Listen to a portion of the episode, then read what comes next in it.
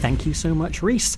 Another classic uh, aspect of uh, news and information and other signs of, of, wonderment. In the studio, not one, not two, but three Midweek Drive co presenters. Cathy Manso, how are you? I'm great. How are you? Excellent. And Rebecca Bond, how are you? Very well, thank you. Marvellous. And a newbie, although she's been with us via Zoom before, but she's having her first steps forward. Bedfordshire's finest. It is Lucy Mills. How are you, Lucy? I'm good, thank you. How are you? Very good. And even more wonderful and excitement is that we've got online via Zoom, because we're mixing and matching these days, live for the midweek drive. It's Taryn Kay. How are you, Taryn? I'm good, thank you. I can't see you, Alex. No, well, you, I mean, look, if you want to pet oh. that there, there I am. Look, it's it's Mr. Penn going in and out of the actual thing there. If you're, oh, you're there. yeah, yeah. no, no, no. The team, the team working through that. Taryn, uh, how's life? Did you watch the Oscars? Um, no, I didn't. Right. No. Right. Um, was that a personal choice? Was it a case of you couldn't stand William Smith getting violent with people, or was it just a case of it's a thing? It's a thing. It's a thing. It's a thing. Yeah. It's a yeah. thing. And I'm glad I didn't watch it because that was very rude. He was very rude. There were children in that audience. This That's is so true. Exactly. There were children in the audience. Jessica Burtis from North Carolina. How are you? I am doing pretty well. How are you? Excellent. We've got a Louisiana special on the show today. That's Louisiana, not too far away really? from where you're based. So, yeah, Lincoln to Louisiana. It's fantastic. And I do actually cite sweet tea and boiled peanuts as part and parcel of the whole thing. So, what's the weather yeah. like in North Carolina, please, Jessica? It's actually very chilly. Um, we've had a cold snap come around, so all the tulips are blooming in the front yard. But it's gotten very cold, so mm. I hope it's a bit warmer in England right now. No, uh, no. Being quite blunt, it's, it isn't really. I mean, we've had our summer. We're now into autumn. We'll be heading into winter, probably just in time for Easter, really, which is which is the way forward. Um, Taryn, you've got three fine folk in the studio. Who would you like to actually quiz? I'm suggesting maybe Lucy Mills because you know she's from Bedfordshire, and that's not too far away from your sort of southern roots, or maybe it is. I don't know. You know, whatever. Uh, you've probably performed in Bedfordshire, have you not? Um, have I p- performed uh, Luton? Yeah, yeah, yeah, yeah. Luton, yes, yeah. Luton, Air- Luton Airport. With the accent as well. Yeah, it's, it's it's a whole new wondrous world. But what would you like to actually ask Lucy about? Because this is her first ever studio-based midweek drive. Right. Okay, Lucy. So I presume you're studying to be um, media, learning media, and yeah, a, a journalist. Yeah, uh, to be a journalist. Wonderful. Yeah, that's um, very brave in this day and age. It's very, very brave, actually. Yeah, it is brave. It's, yeah, it's, it's, it's so brave. I wonder, what Cathy Mans, I mean, you gave up a career in music just to actually go into journalism, really. It's, that's even more brave, isn't it? I mean, it depends. Uh, gave up, I mean, uh, I was, I also was in education, so, you know, gave up the stability of that's, education to go yeah. into the stability of journalism. Yeah, I mean, the education that, that is really brave. I mean, for any teachers out there, yeah, I mean, yeah, uh, it's uh, it's terrifying to actually go into that. I mean, you know, you're faced with people who are sort of, I mean, frightening. Rebecca, what sort of week have you had? not bad. I'm kind of disappointed with the weather. Um, that was really keeping me going, keeping me motivated. So now it's disappeared. Um, Honestly, trying to get back to Re- Rebecca, you cannot rely on the meteorologists of the I world know. just to actually help your own particular branch. It's just it's, it's, important, not the case at all. Anyway, we cover the weather. That's always gripping when we're four, four or five minutes into the show and they're thinking nothing else about the weather. Uh, Jessica, did you watch the Academy Awards? I did actually. Me and my friend, I was staying with my friend in um, Raleigh. I took the train up, which is I've never taken a train in the U.S. It's not usual, mm-hmm. um, but I actually went and stayed with her, and we had like a whole Oscars night. So we watched all four hours. Yeah. Oh, um, were you shocked at all by the uh, the little wiki wiki wah wah Will Smith moment? you know, actually, it, it's it cut out like they censored it. Um, we were watching censorship it. in America yeah, it went silent because you can't you can't swear on, on TV. No, here. you can't on Siren and, radio um, either. I'm just saying. Yeah, and then it like I don't know if it was the station we were watching, and it, um it went it went black when mm. it mm-hmm. happened, mm. and we we thought something was just wrong with her um streaming. So then it came back on, and we were we thought nothing of it, and we went downstairs, and, and then like, and then did you see that? you go to YouTube, it's astounding. In fact, quoting from just some of the feedback we've actually had in terms of the British press, uh, Will Smith's childish, undignified behaviour has only dragged the woke-ridden, virtue signalling garbage that is the Oscars ceremony further into the trash Scan, a very irate reader from Portsmouth, talking about that. Anyway, so it goes. Um, I, I, did quite like a, another comment, which was basically uh, from uh, Diane Silver, writing for uh, from Boscombe in Bournemouth. The sense of professional etiquette has long been missing at awards ceremonies as presenters become increasingly bold with their edgy humour. Chris Rock's jokes about Jada Pinkett's, uh, Pinkett, Pinkett Smith's hair loss this year crossed a line. Of course, you can't just go hitting someone or come out with profanities as Will Smith did, but there are lessons to be learnt on both sides. Smith may face some fine or penalty, but his well deserved Oscar for King Richard should not be in jeopardy. Richard Fitzwilliams will, as you'll doubtless expect, be uh, orating about that later on. But maybe we should actually find out what is Pamela Sue Mann in the state of New York with the fabulous 5G connection, which is going to be superb across the base. Pamela, what did you make of the Academy Awards? Or was it a case of, look, those are actors, I'm a musician. Why should I actually watch the Academy Awards? Exactly. And and so I didn't. exactly.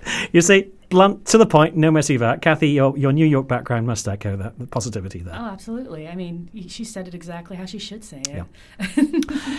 In the studio, Pamela Sue Mann, a student who has interviewed you intensely for her dissertation on the impact of the Beatles. We have, of course, uh, the wonderful Lucy Mills. She's not waving. Pamela's waving to you. You can no, see her waving. Oh, she's, there we are. They'll wave. It's a, it's a, polite Bedfordshire wave. It's like quiet wave, really. Celebrity wave, really. Uh, Pamela, um, we've so far identified that in um, the land of Jessica, North Carolina, it's fairly miserable. What's the weather like in, in London, Taryn? Um, it's a little bit cold, but mm. it's not raining, mm. and it's about eleven degrees. Right. So, so that's not too bad, no, is it? Exactly. Yeah. It could be a lot worse. We could be having earthquakes and all sorts of other areas. Of uh, so, Taryn, you're a Beatles fan, are you not? Yes, I am actually. Yes. Uh, yes if I'm going to ask you to actually turn on the Taryn Kay telepathy here, and I'm going to ask you to actually make a selection for a Beatles number that actually Lucy Mills would say, yeah, that's exactly what I meant in terms of this is why I, even though I wasn't around at the time and wasn't even born or even considered, I still actually want to do a dissertation about the Beatles. Which one do you think she'd actually go for of the oeuvre that those four bonny lads from Liverpool actually came up with? What do you think, Taryn? Well, last time I was on your show, I had to choose some um, songs, mm. and one of them was "And I Love Her," mm. and I think that's a beautiful Beatles number. And um, yeah, it's taken you all this time yeah. to think, God, those harmonies are brilliant because yeah. I can't harmonise. I oh, just sing the melody. Ask Pamela; she'll help, help you to harmonise. I mean, you know, Pamela Sue Mann and Cathy Manso will be harmonising like nobody's business as we actually just take a musical break to actually just collect, get our gatherings together, and actually go for this little number. Which, uh, Lucy, are you quite happy with this one? Is it the right choice? Do you I feel? Am, absolutely. That's nice then.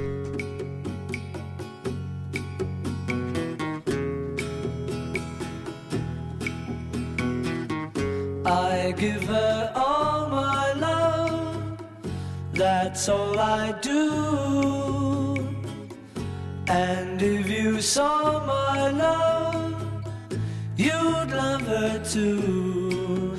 I love her. She gives me everything and tenderly the kiss my lover brings, she brings to me, and I love her. A love like ours could never die as long as I have you near me. Bright are the stars that shine, dark is the sky. I know this love of mine will never die,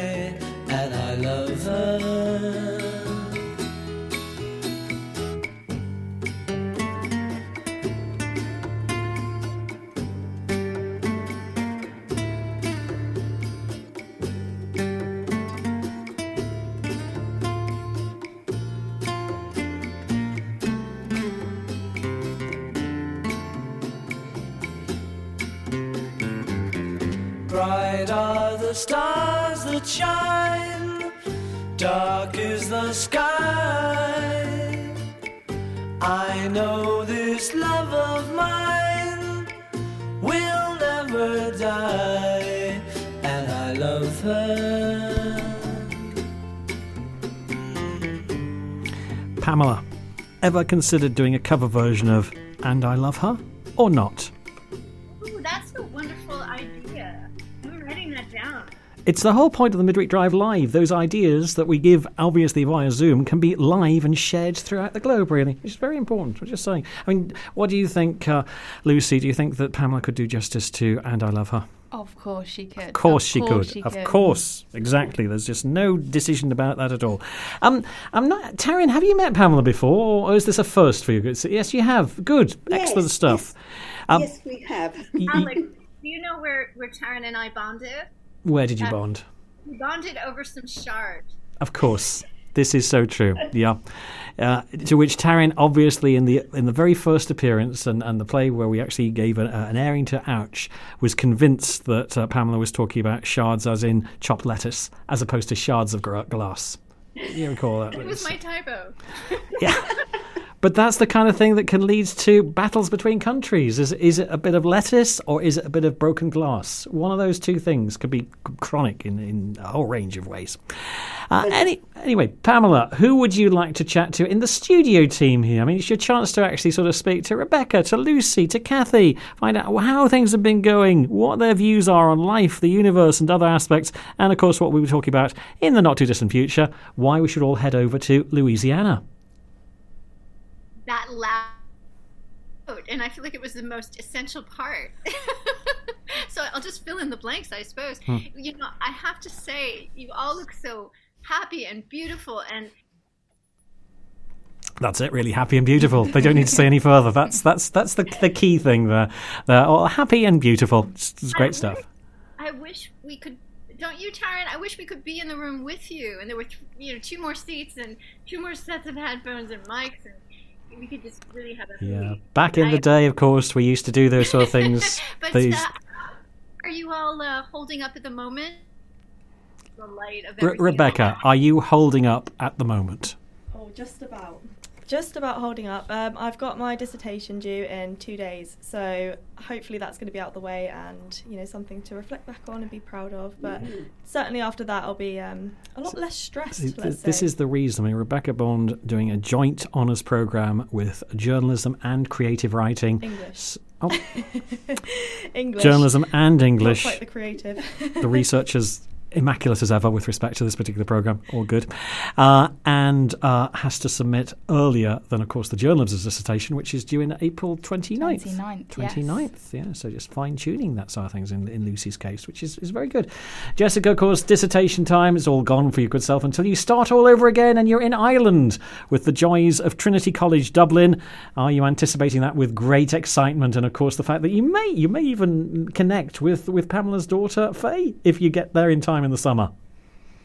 Yeah, I am. It still feels very surreal. Like it's um it's a bit nerve wracking, but I am looking forward to it. I feel like in this year off from school, um, it was a bit strange because it's like it's all I've known for my life, you know, since I can remember. I've I've been in school every single year. Um, you know, 13 years of kindergarten to 12th grade and then 4 years of college and then suddenly I was like in this world where I didn't have that structure and that was so bizarre for me to adjust to. Um, so I'm kind of happy to have the like classes back and honestly it sounds silly but I'm, I'm excited to have exams back and something to have like a structure Yeah. and kind of focus on.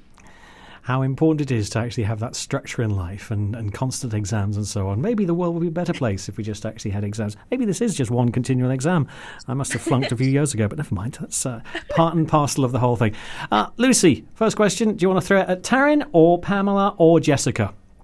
Um, we'll go for Pamela. Mm-hmm. I know her, love her. Ah. Um, I just wanted to say thank you so much for your with the interview that we did a couple of weeks ago.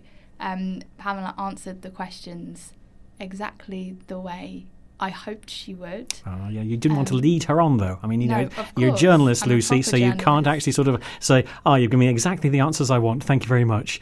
That's exactly. the kind of that's that's no. that's lazy journalism, no. Lucy. That's journalism that kind of has already make, written the story before it's actually you found out the thoughts there. But we were just um, our minds were just linked from New York to Lincoln. I think they were just on the same wavelength. Mm. Um, mm. But my question to you is, what has been the highlight of your week so far?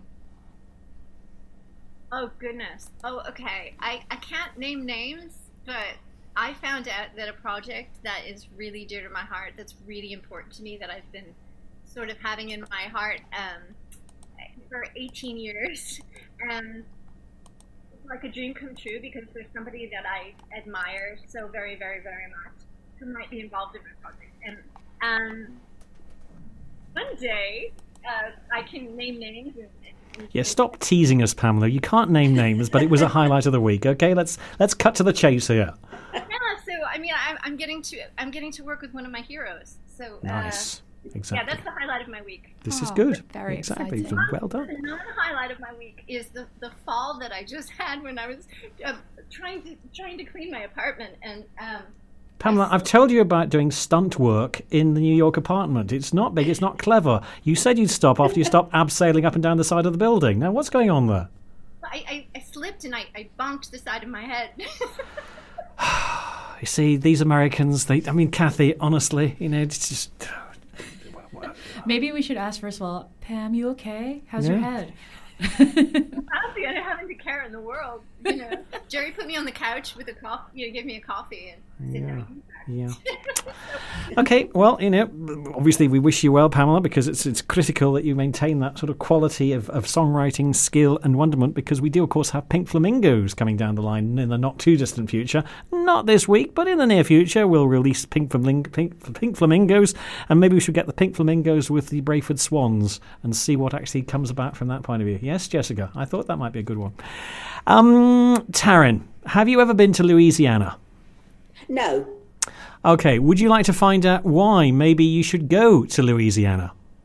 Um, well, I'm not at the moment. Okay, then. Right, well, we'll just delay it for a few moments then. That's okay. It was, it the, the original script, Taryn, as you recall, had, oh, yes, of course I would. I'd then oh. play the Mississippi Muds thing. Then we'd sort oh. of segue into an interview with uh, two fine folk, Megan and Jennifer, from the Louisiana Tourist Board. But that's okay. You know, the rehearsal, you know, we'll just have to work on, on a different line entirely. So we'll, we'll step away for, from that perspective.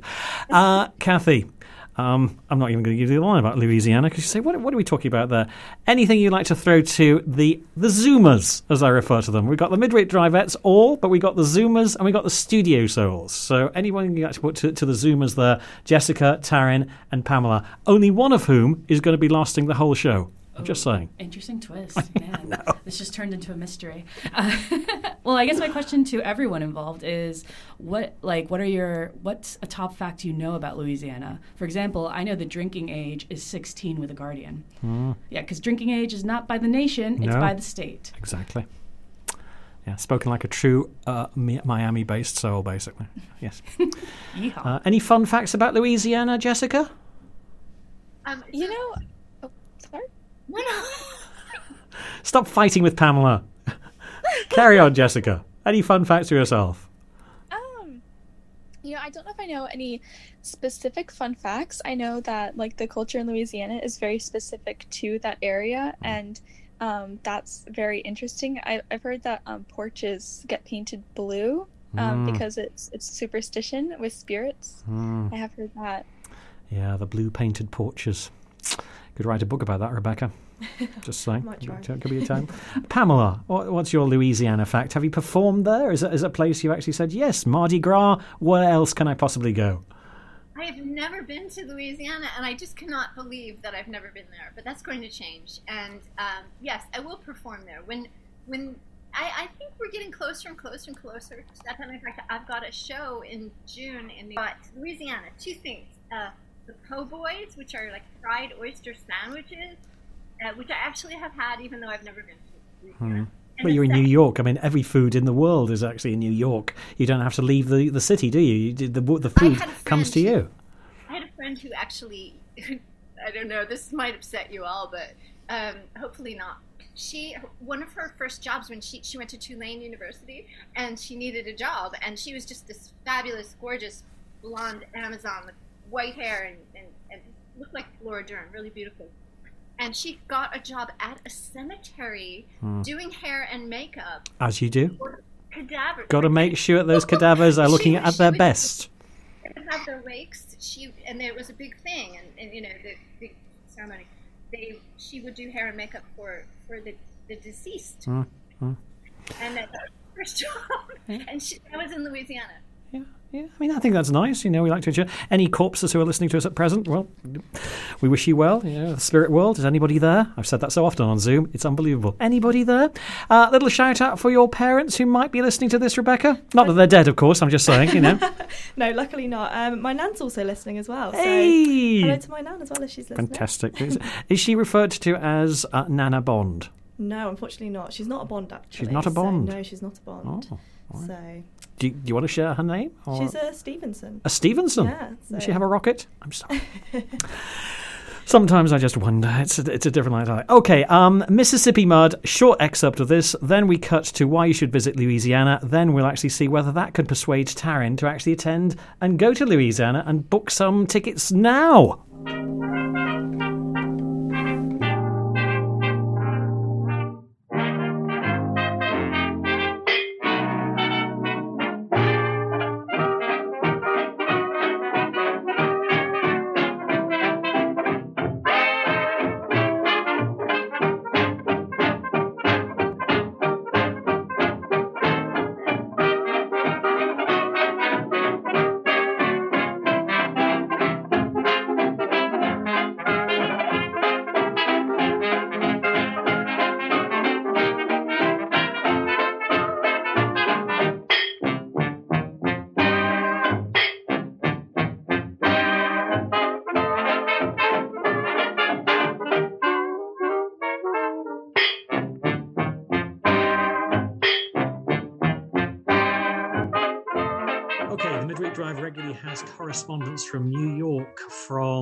San Francisco, from San Diego, from Los Angeles. But, and it's a huge gulf, why no Louisiana input? Well, I think we're going to put that right now because although we also have North Carolina correspondence with us, Louisiana has kind of been a lost jewel in the crown of possible tourist sites and destinations. And to actually talk about the joys of New Orleans and the whole range of other aspects that actually there, we're delighted to welcome two fabulous souls. First of all, culture expert for the Louisiana Office of Tourism. That's the fabulous Megan Layburn. How are you, Megan? Doing well. Thank you for having us. Excellent. And we've also got travel expert from the Louisiana Office of Tourism. That's Jennifer Berthelot. How are you, Jennifer? Wonderful. Thank you. Excellent. So, Megan, um, lots of us have an impression maybe it's all down to uh, NCIS New Orleans or other aspects about Louisiana and the Bayou and all of other areas within that. But what are the key areas that you'd say Louisiana is well worth visiting in a post lockdown world? Megan, we'll come to you first. Okay, thank you. Um, well, as you were saying, NCIS. Uh, so we, we are known for having a lot of films um, in Louisiana. Uh, so that's that's good to kind of tie it in. But what we're really known for is our culture, our people, our experiences, our food. Obviously, it's delicious, and our music. I'm often struck by certainly a few folk who said you must try uh, sweet tea. Is that something that you have a particular uh, speciality in, in terms of uh, uh, the catering side of things? Yes, we are known for our sweet tea, and it is um, it, it, it's cold. It's on ice, but it's it's really good, very refreshing. Well, looking at some of the findings here, that over 10% of the UK population plan to travel to the United States. I mean, I cited some of the traditional destinations, but yeah, I think for a long time it's been either a case of well, we go to Florida, or we go to New York, or we go to California, um, and Louisiana. As I say, sometimes maybe people haven't realised just how much fun you can have there. I mean, uh, let's let's t- t- turn uh, to uh, Jennifer uh, in terms of this. I mean, are, you a, a an original Louisiana resident yourself? I am. I'm from Baton Rouge. You can't get much more uh, Louisiana based than Baton Rouge. So, share with us then, uh, from your own perspective, what, what are the highlights? In Mardi Gras, obviously, we've missed it for 2022. We can't have the joy of Mardi Gras this year. We could book ahead for 2023, but of course, there's still some great musical venues as well to be had throughout the area. Absolutely. You know, Mardi Gras is just the start to our festival season in Louisiana. Every year we have over more, we have over 400 festivals. So um, we celebrate rice, strawberries, seafood, music. Uh, there's a festival pretty much every weekend that you can find. so don't be sad about Mardi Gras. You can come next year, but in the meantime, come celebrate something else with us. Megan, from your own perspective, um, it must have been a bit strange, obviously, over the last two years, where because of obviously uh, COVID nineteen and so on, there were huge restrictions. I know we we did uh, talk, uh, I think, a little bit uh, with uh, a couple of folk from New Orleans uh, in 2020 about the whole sort of process. Um, have restrictions now all pretty much gone? Is it a case of well, as long as you're sensible, you'll be okay. It's it's a great place to visit, and you'll be safe as well whilst you're over here. Well, yes, our number one protocol um, as a as a destination, as a state uh, in Louisiana, is safety and health. So we we definitely focus on that. It's definitely a safe place, healthy place to visit. Infection rates are down, um, but yeah, they really have lifted most of the most of the restrictions um, in the state. You're both too young to remember the James Bond movie Live and Let Die, which I think also sort of uh, features a whole range of, uh, of, elements within that whole field. But of course, there's also the, the kind of classic notion of Anne Rice's Interview with the Vampire, again, the, the sort of movie version there. We've talked a bit about the uh, elements relating to uh, food and, and musical culture. Uh, presumably, sport is also pretty important as well, if, if, if you're interested in, in, sport and actually taking part in that. I mean, uh, Jennifer, would you like to, to share with us some of the activities people can get involved with when they, they head stateside? Yeah, absolutely. You know, we're known as sportsmen's pair. The nail on the head with that one. Um, from outdoor activities like fishing, um, of course, we have a lot of a lot of that all over the state. Um, and then, you know, actual sporting events uh, came back first uh, in Louisiana. So we have a lot of diamond sports. Obviously, we have the Saints. Um, I'm from Baton Rouge, so we have the LSU Tigers, which are a college football team. Um, so there's a lot of activities, both outdoors um, related to sporting like that and sports itself. I see that looking to the delights of search engines here, here, Louisiana is the 20th smallest by area state, but the 25th most populous of the uh, 50 United States or, or, US states that we've actually got there. Um, I suppose also the Mississippi is something which is also critical uh, to uh, people's experience of, of Louisiana. And maybe that also takes me back to the adventures of Tom Sawyer and Huckleberry Finn. Yeah, absolutely. Our waterways are a huge part of Louisiana. You know, the Mississippi River, um, our Atchafalaya National Heritage Area. Those those things all are a huge part of of who we are and how you can experience nature in Louisiana. Yeah, I'm particularly interested in the species of tree frog, but that's another line entirely, and we will go down that for, for, for, another time. I, I think Kermit. And we'll keep that for the moment, for species of tree frogs, because at the end of the day, it's quite fascinating. Uh, Pamela, did that actually help in terms of yeah, Louisiana? If I wasn't, if it wasn't already on my list of destinations, it's one for me. Absolutely. No, I have been wanting to go there for so long, and it's silly because there are places that I keep returning to, and a lot of that has to do with music, and a lot of that has to do with Jerry's touring schedule. And then there are places that I just keep not going back to. Hmm. Uh, I think that one or more of you should come over here and we should go to New Orleans together. Yeah, well, we'll try and make sure that one or more of us can actually get there somewhere along the line. I'm sure, uh, as it stands. Taryn, what about yourself? The Louisiana experience does it does it grab you at all? Well, I do like the music. That was very nice. I could do mm. the Charleston to that, mm-hmm, so mm-hmm. so that was good. Yeah. Um, yeah, America's a big place. There's lots of places. Once again, Taryn, you've struck the quote of the week. Basically, America, it's a big place. That's very true. Uh, and, and, Jessica, as you may have gathered there, you got a little no- mention of sweet tea that was sort of worked into the actual interview. So is that, is that something where you know your your campaign to get sweet tea spread throughout the world is will will help? I am. I am aiming for world domination with this. Um, I think it's necessary. Mm. Uh, and I won't stop until the rest of the world knows the truth that sweet tea is the superior drink. Yeah. Cathy's nodding. Uh, Lucy, sweet tea. No. No. Sorry, I'm so sorry. needing help, obviously. Still, never mind. It's uh, it's tea with lots of sugar in it. Okay. So I'm with you. I'm with you. Yeah, it's, it's, I mean, uh, Cathy explained it very neatly to Rebecca in the after-show discussion we had after after last week when we said, Pamela, is she ever going to get her, her, her, her 5G sorted out? She has, though, thankfully. We didn't expect her to bump her head, but never mind. Pamela, have you had a reasonably interesting Zoomer on the program with us today? Do you mean it's over? That's what happens, you know. Time, you go there, suddenly, whoosh, you know, time's headed off. It's nearly twenty. We're just past twenty-six minutes to five o'clock to six o'clock here, um, Lincoln time, summertime. Have a laugh.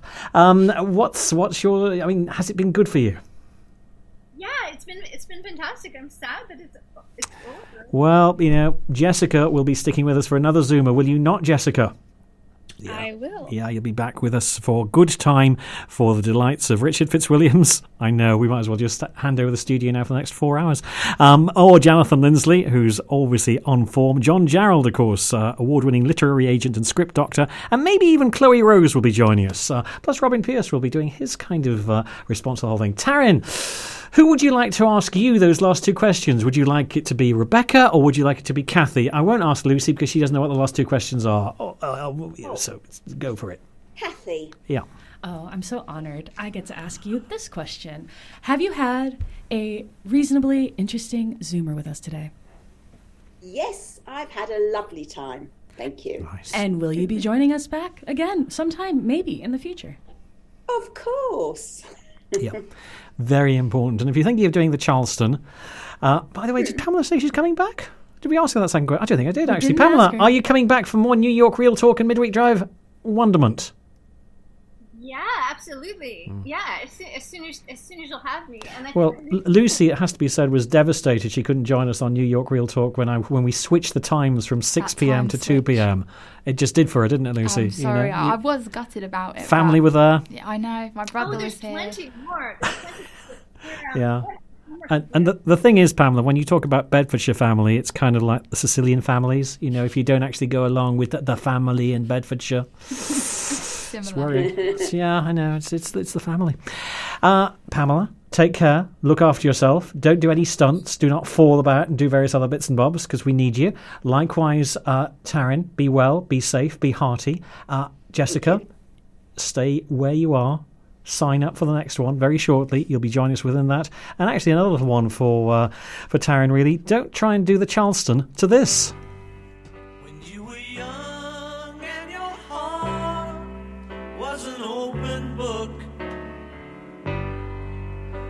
Used to say, "Live and let live."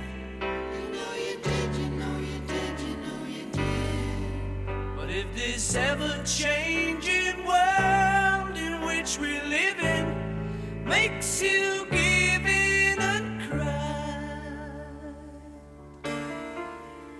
Say, live and let die.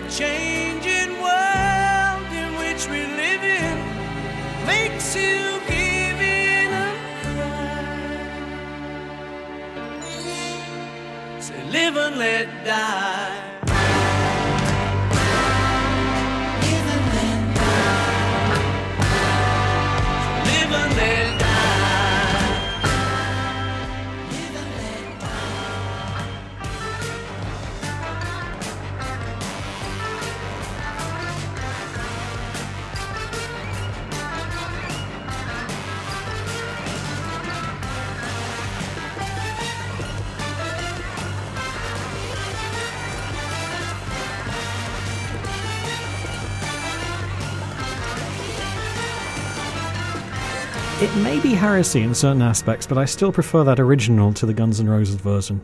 Oh, there we are. Some people sort of say no, they like the like Guns N' Roses, and it's just a point. Robin Pierce will probably have one or two things to say about that. Um, breaking news from one of our journalism undergraduates, Lucy Mills. That is, your mother has apparently been to Louisiana and seen some exciting things there with, I believe, Matthew McConaughey. I mean, I can't confirm that Matthew was there and she saw Matthew, but Well, surely she- it's Matthew McConaughey would have seen your mum. I mean, that's potentially that could be the case. it, yeah. yeah, My mum wasn't actually in the film. However, Uh-huh. I'm sure she might be in the background somewhere. Who and the, knows? the film was The client. The Client. That was Yeah. Matthew McConaughey, wasn't it? Or am I, I thought so. hallucinating? I mean, you can't deny it either. You can neither confirm nor deny it. Exactly. I wasn't there. I can't tell you. Yeah, very important, that sort of thing. Uh, Jessica's back with us. Hello, Jessica. No, no, she's still connecting. There we are. It's, you see, preempting the whole thing there. I was just so excited because John Jarrold said he's going to sign up early. It's all very, very exciting. We, just head off in our own wonderful way. Um, so, Rebecca, um, now you're coming to the end of your career at the University of Lincoln as what will be forever referred to as the COVID generation. Um, the, the people who actually sort of took it, you know, on the chin in more ways than one. What are you looking forward to as the summer beckons and you know, the world is quite literally your oyster?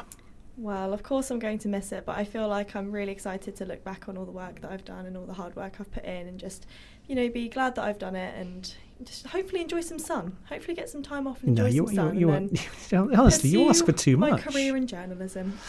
Yeah. So you're going down journalism as opposed to creative writing in English then? Yeah, I think I am. I mean, here I am, look, on, on the radio. Exactly, So, yeah. not to be biased, It's but It's good, good stuff. And uh, fun fact: uh, Rebecca has managed to pass that ultimate threshold of saying, "I can't hear anything in the headphones." Because it, it, if you don't reveal that, if you don't let us know, believe me, we have had past co-presenters who sat there the whole show and they couldn't hear a thing. And I Oh, just no. thought, no, we love a last minute technical glitch. very important, very important. Jessica, you're now connected with us. Uh, who would you like to quiz? Because I mean, obviously, you know Rebecca. You've done many a show, a Zoom with her in uh, uh, the Resonance Rewind world and so on. Clearly, you know Cathy, which might suggest Lucy is going to be first up in terms of questions to be thrown at our, our lass from Bedfordshire, uh, who is you know, whose mum once actually was viewed by Matthew McConaughey in Florida, in, in Louisiana.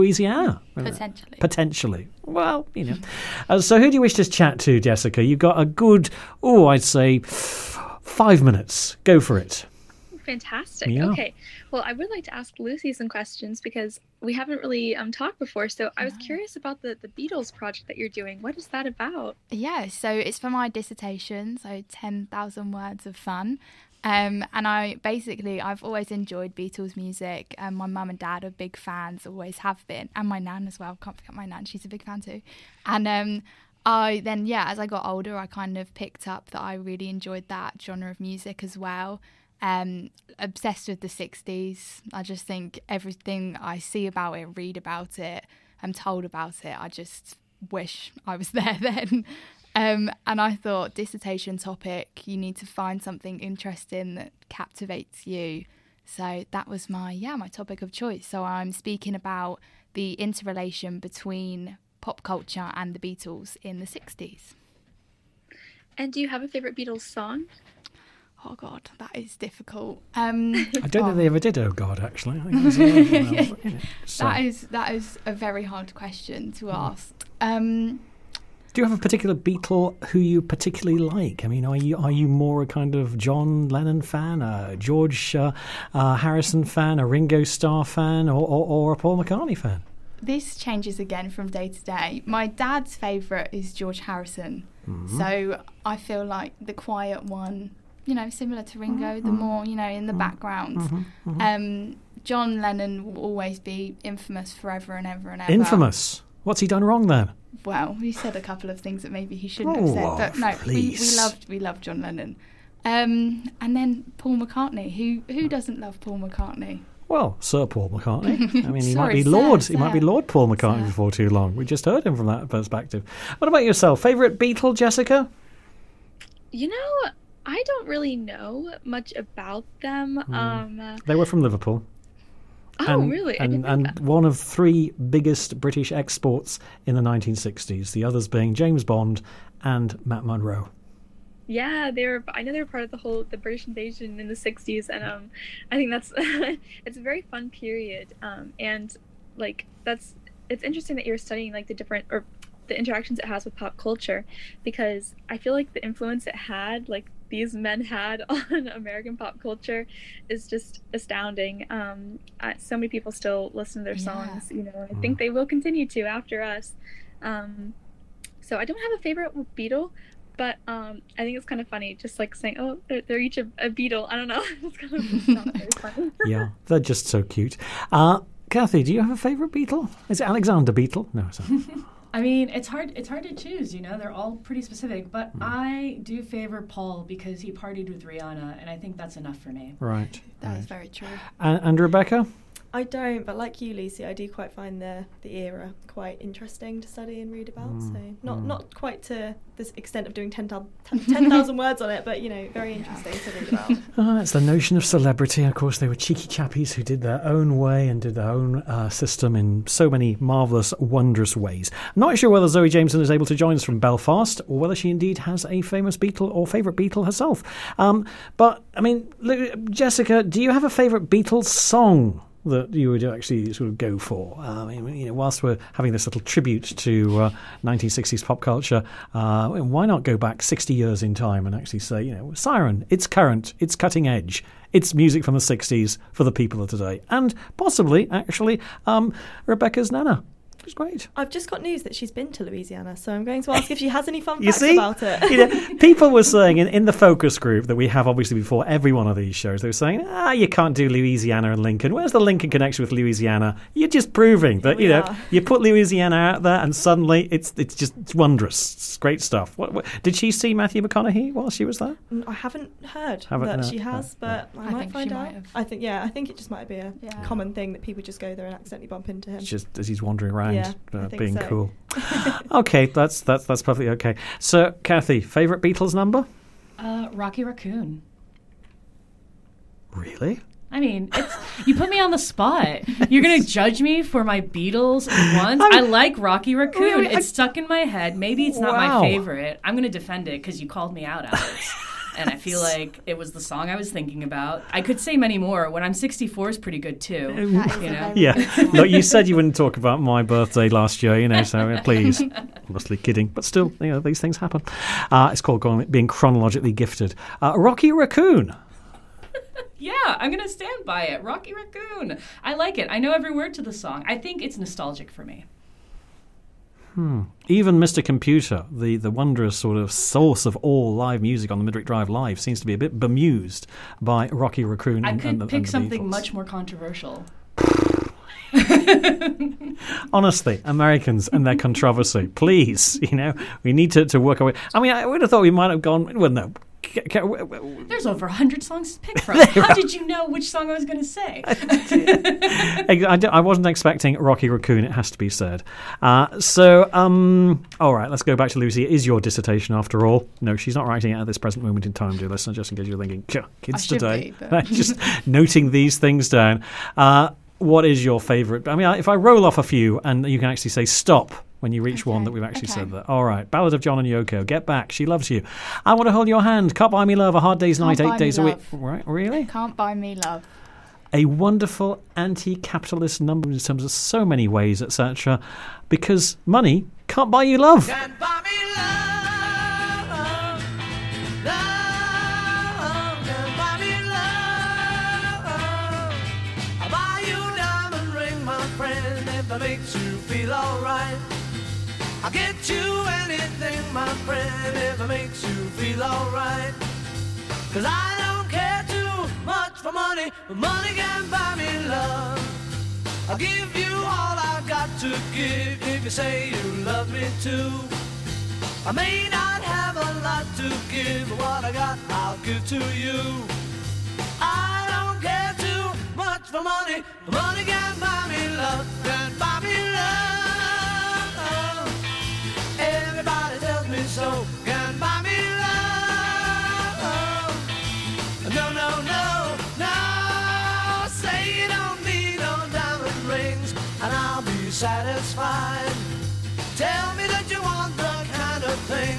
Money just can't buy. I don't care too much for money. Money can buy me love. Buy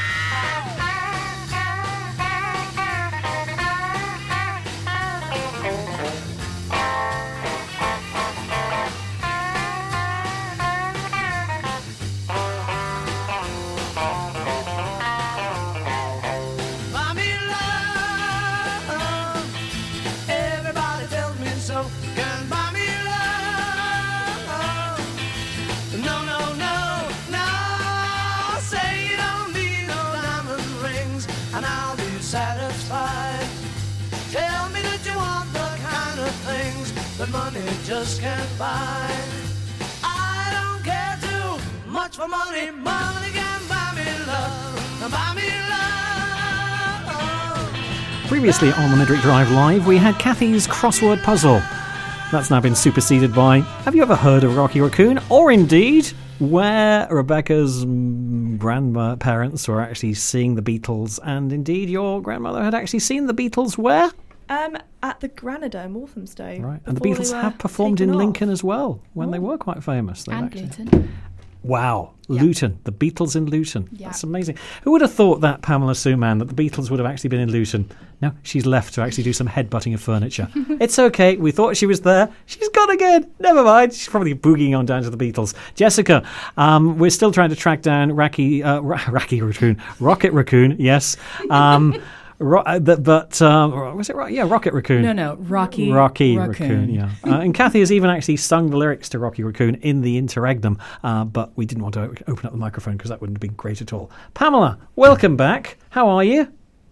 I- I'm good. I'm good. Um, yeah, but the left side of my bum hurts. Oh no! Well, too much information, Pamela. But it's nice to see that you know it's it's. Well, no, it's we're not even seeing it. I'll stop digging now. You know, for goodness sakes, you know. It's um, but you know, we like to feel that Midweek Drive can actually cope with posterior pains if required, as opposed to being a pain in the posterior, because one of those two things is not great. Uh, Jessica, Beatles. Uh, you heard "Can't Buy Me Love" there. Did you agree with the sentiment, or did you think, "Hmm, I don't know, you know, maybe it can? No, I thought it was a great song. Um, I actually, my mom, she started dancing in the hallway when she heard it playing. This is what we set up Siren Radio for back in the day when we got our license 2007 and over the years. How can we actually provide music for the North Carolina souls to dance to? It's very important. It's, it's, it's, it's- on message and on topic. Uh, somebody who will be on topic as well very shortly will be our literary agent and script doctor, John Jarrold. As a an English soul, are you aware of what script doctors do, Rebecca? Um, I believe they kind of supervise authors. Is that correct? And I did read a little bit about him earlier. Mm-hmm. Good. So that, that shows got lots of questions ready. So Lots- hopefully I've got a good understanding of what he does. Otherwise, I'm in, in a bit of trouble. Well, that, that's true. I mean, he's a, he's a nice chap. He's left Lincoln, of course, moved into other parts of the world, but he was he was a great great supporter of all sorts of things there. Cathy, script doctors. I'm going to go exactly with what Rebecca said. Uh, but I'd like to think that it's someone that's like there to take care of the words. Yeah, you kind of know? caring person. Truly you know, caring, say, nurturing even. This needs help. Stat. You Exactly. know. Uh, applying CPR to a script which is dead, you think, what are we going to do? And It's just- sometimes you uh, just can't bring it back. And sometimes it literally is an extinct s- script. Um, Pamela, script doctors, much beloved of Hollywood when they're trying to actually polish those particular products that may not be as positive as they were originally. Uh, do, do you have any truck with them at all? Do you think script doctors, for sure? Well, uh, do you remember when we spoke uh, not so long ago, and and and we we spoke about polishing things? Yes. Some things, some things you can't polish, but th- please don't say them. You know, it might put people off their tea. No, I do. Th- I mean, look, it's it's a crazy world. That world is so crazy. Hmm. I can't even begin to begin to understand it. And I feel like when you've got people uh, got a lot of money on the line, and you've got something that somehow it passed through this, this, this, and this, and this, and somehow it's getting made, and and then help, this is getting made, and this is terrible, and that you you know, I think these people come and they're like ghost writers, right? They come and they save the day. Although maybe script doctors get credited. I'm not. Once again, she's beginning to lose. Although, to be fair, Pamela has managed to last the course much better than she did last week. So that, that has been good news for, from that uh, line of things as well. Um, Cathy, any questions you'd like to put to either Pamela Sue Mann in New York or indeed Jessica in North Carolina whilst we wait for John Jarrold to arrive, or indeed probably Jonathan Linsley or maybe even Chloey Rose. Ooh, okay. Then this one's going to go out to Pamela. Hey. Uh, I wanted to ask you do you think you'd be a good script doctor? Yes. and please explain why. Because, because I've come to find out that I'm quite granular. In other words, I'm a, I'm a pain in the arse. I can say that, right? You just I, have. I, Can't take it back. exactly. No dumpster on Siren here. You should be probably an Arsenal supporter, one of those two things, but carry on. I, I get very caught. I, I, because. You look after the minutiae. You get concerned about the finicky bits of pieces. You want logic Yeah, to follow through. Exactly. I would imagine. You can, you can only watch so much Lost in Space because before you see where things are going. It's it's very important. Maybe one day, you know, maybe one day I'll find a new profession and it will be Script Do doctor. PhD for that. If you're a script doctor, you have to have a PhD. And Oh, I don't think so. We'll ask John actually. It's just a formality, I think. Exactly. Yeah. You know, I mean, there are. I mean, doctor and the medics. You know, they're not real doctors. You know, they might have actually climbed in all sorts of things, but they're not. But what is real, as you brought up earlier? Precisely. What exactly is real? Maybe somehow we'll see the light.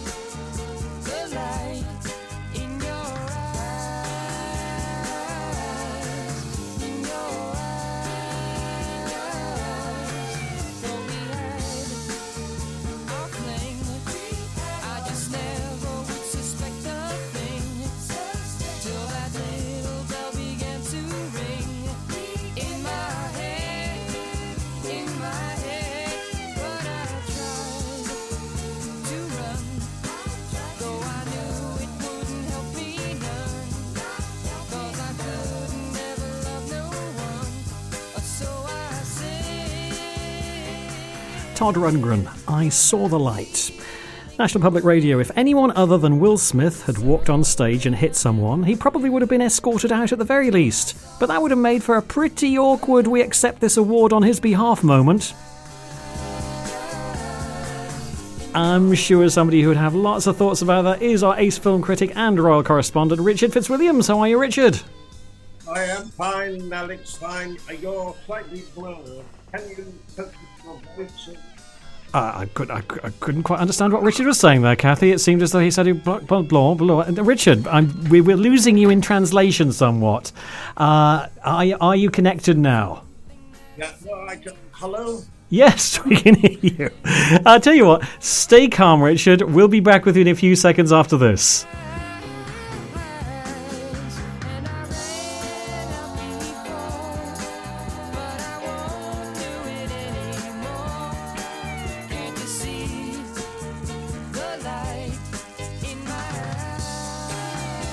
Never thought I'd actually hear the day, Cathy, where Richard would be bamboozled by the tech. It'll, it'll work. It'll be work. It'll connect wonderfully. Script doctors. Let's find out from a genuine script doctor and an ace literary person as well what it's all about. John Jarrold, welcome back to the Midweek Drive, sir. The Midweek Drive Live, I should say. How are you? I'm very well, Alex. How are you? Do you know? Okay. It's the overall. We're here. We've gone through one pandemic. We're into all sorts of things. We're moving through that. And the good news is, of course, the way the camera is actually set up, you can see three wonderful midweek drivers Rebecca and Lucy, and of course, Cathy, and of course, the other fellow Zoomettes who are actually there uh, Pamela Sue Mann in New York, Jessica Burtis in the Joys of North Carolina, Richard Fitzwilliams in the base that's called London. It's a strange part of the country, I think. It's somewhere somewhere in the southern. And John Jarrold, of course. Where are you at present, John? I'm in Rye in East Sussex, sitting in a house which was built in 1632. Marvellous. So, before we find out what Richard's scores were in the Oscar predictions, which, let's face it, is, is going to be very critical on this particular thing, Cathy will be revealing them and uh, has been going through the process. John, share with us. Um, you become quite a Zoom fan. In fact, you're doing Zoom after Zoom. Is this the science fiction writer's dream? I, I love it. I mean, you know, traveling into London, obviously, it takes time. Um, doing this, I have probably three or four Zoom meetings or Skype meetings a day. Uh, the meeting is there, it's done, we're looking each other in the eye, and then I'm back to my desk, back to the computer, getting on with things rather than being on a train for two or three hours. Yeah. It is surely the only way forward. Um, Rebecca, you've got a number of questions you want to put to John, and we'll just have to keep Richard waiting momentarily until we go into Will Smith territory. Don't worry, Richard, I'm not going to swear, and hopefully you won't be swearing either. There he is. Uh, no, Alex, I'm just a bit worried about the audio. Something has gone wrong. I can catch most of what you say, but it's a question of guessing the rest of it. Well, if anybody can guess what I'm saying, Richard, you are that man. But don't worry. Rebecca, first question, please, for John. Yes, I'd love to know. Um, so we've just been discussing a little bit about what your job entails, um, and I'd love to know how you define your role, but also what you find the most challenging about it. Well, the main thing I do is as a literary agent. So I represent authors and sell their books to publishers. I was a publisher for 15 years, uh, publishing science fiction and fantasy in London, uh, ran three imprints Orbit, Legend, and Earthlight. So I've been on that side of the table, dealing with agents and buying books from them. Now on the other side. So I know how difficult their job is. Equally, I know what they should be doing. So if they're not doing, I can say so politely. Um, and also explain that to new writers, because of course, as a debut novelist, why would you know how it works? So I can take them through how it works on a day-to-day basis, how meetings work, how cover design works, and everything like that. Uh, I get about 200 emails a day, uh, and you know deal with them. I edit every book by my clients before they're sent to publishers, because again, the publisher wants something that's almost ready to publish. Their sales and marketing departments really need to see it buffed to a bright shine before they're interested. Um, so I'm lucky. Already for 34 years, and until the day I fall over dead, um, I've worked in publishing. I'm doing something I love, uh, and I, I, couldn't be luckier. I mean, you sound really passionate about the um, the subject, and you say it's something you, you enjoy and that you really love. Yeah. When did you discover that that was something you wanted to go into? How do you find yourself in a role like that? Haha. Well, it wouldn't happen now, as they say. Uh, I started going to SF conventions in 1973 as a skinny 19 year old with long hair back in those days. Uh, and I met authors like Brian Aldiss and James Blish, who are absolutely my heroes, at that first convention. We sat down all night drinking and talking about life. I came back from that convention, Easter 1973, thinking, well, I've come home. You know, I've, I've now got another family. And within a year of that, I was doing book reports, writing book reports for an agent, and within a year of that, with two publishers. And that eventually led on to my first job in publishing in January 1988, which it turned out was running Orbit um, and being the publisher of Orbit Books, which was interesting because that was on a Monday, and the previous Friday I'd still been working in Bromley Libraries. Um, so it was an interesting uh, learning curve. I knew about science fiction, I did not know about publishing. Um, so I had to learn that on the hoof, so to speak. As I say, did that for 15 years, uh, then became a freelance editor, uh, got fed up with the corporate side of publishing, and two years after that, in 2004, authors started coming to me and saying, Have you considered being an agent? If so, would you be my agent? So that was how that started. So there was no great plan. It sort of happened. But as I say, that wouldn't happen today to, to start running an imprint from scratch. I'm sure you're glad you found you found your way into it, though. You sound like you're quite oh, passionate oh, about it, which is amazing. Absolutely. I mean, it, it's a joy. Not every day is wonderful because that's true, whatever you do. But basically, I get up in the morning feeling good about it. You, The first day I worked in publishing, my boss said, always remember, it's not a job, it's a way of life. So you think about it when you get up in the morning, you think about it when you go to bed, you wake at three o'clock in the morning, send yourself a text to remind yourself to do something the next day. Um, being able to do a deal for a debut novelist and see their face and their enthusiasm is truly wonderful. You know, to work with authors over the years like Iain Banks. Um, I mean, Ian was a friend for a quarter of a century, and I was lucky enough to publish him. Um, and it's an utter joy. It really is.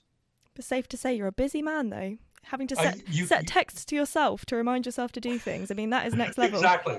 Uh, so the next morning, I'll get up and I'll look at my emails, and the text is there. It says, "Oh, do that." Um, yes, all right, right, I'll do that. Good way it's, to do it. it's the meta level of Mm. actually coordinating that. When you talk to yourself, you hopefully get a good answer from yourself. Isn't that right, ace actor Jonathan Lindsley? Do you actually send texts to yourself? Um, no, I don't actually. Um, That's okay then. I've never, I've never texted myself. I have, um, I have uh, copied and, and pasted um, email addresses to myself Hmm. um, if I forget people where people live and stuff like that. But um, that's ba- ba- about as far as it goes at the moment. But I guess as I get older, I probably um, discover that my memory is not as good as it was, and I'll start to have to text myself. Just to remind us who we are, it is Jonathan Linsley, actor extraordinaire from actually. I wonder if I'll just do a quick routine here. Uh, John Jarrold, we miss you in Lincoln, John. We miss you. Come back to Lincoln. That's the I was I was told to say that basically, so we, I'm just saying it basically. We, we need you in Lincoln. Um, so, um, last of the summer wine, John. Are you familiar with the series?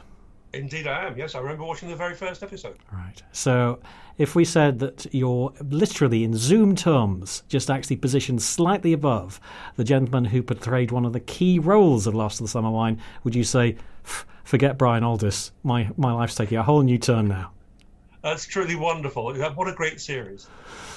Yeah. And Jonathan, your role in Last of the Summer Wine was. Oh, I played a character called Crusher. He was uh, not very bright and ran the cafe in uh, in Holmfirth, Sid's Cafe. Uncle Sid and Auntie Ivy. Um, when when John Comer passed away, I, I took over um, helping Ivy run the cafe.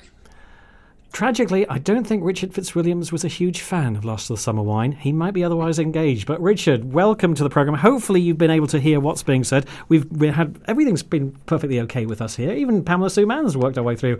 How are things in London now? And have you recovered from the shock of the slapping at the Academy Awards? Well, yes, well, of course there have been two things in this week. One of was the Academy Awards. The other, as you know, was the memorial uh, for Prince Philip at Westminster Abbey. I guess, yes, things in London are absolutely fine, really. The A few fines for a few parties. Nobody worries about that, really.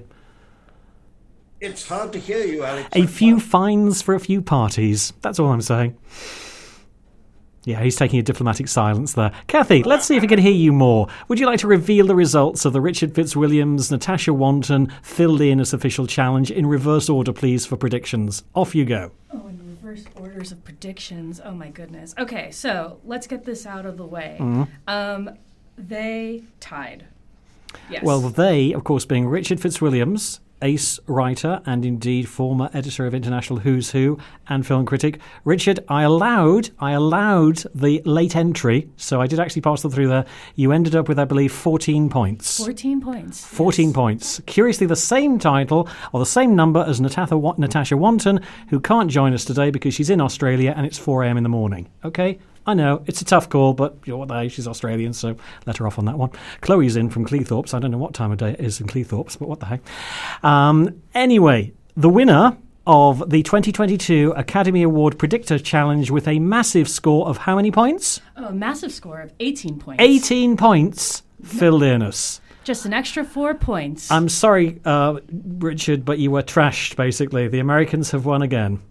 Well, all I can say is that I knew, I actually had a pretty good idea that Coda was going to triumph, certainly for Best Picture, but I went with what I believed uh, in a couple of them. I mean, yes, fair enough. It's always rather fun to predict. In fact, as far as the main categories are concerned, I think apart from Best Picture, where it's always going to be close, we knew perfectly well Jane Campion would win Best Director, that uh, Will Smith, uh, that he would win for Best Actor. And Best Promotion of the Oscars that we've seen for years. I mean, even the attempts to actually put the wrong film in the wrong envelope for La La Land actually was eclipsed by, I feel, what actually happened there.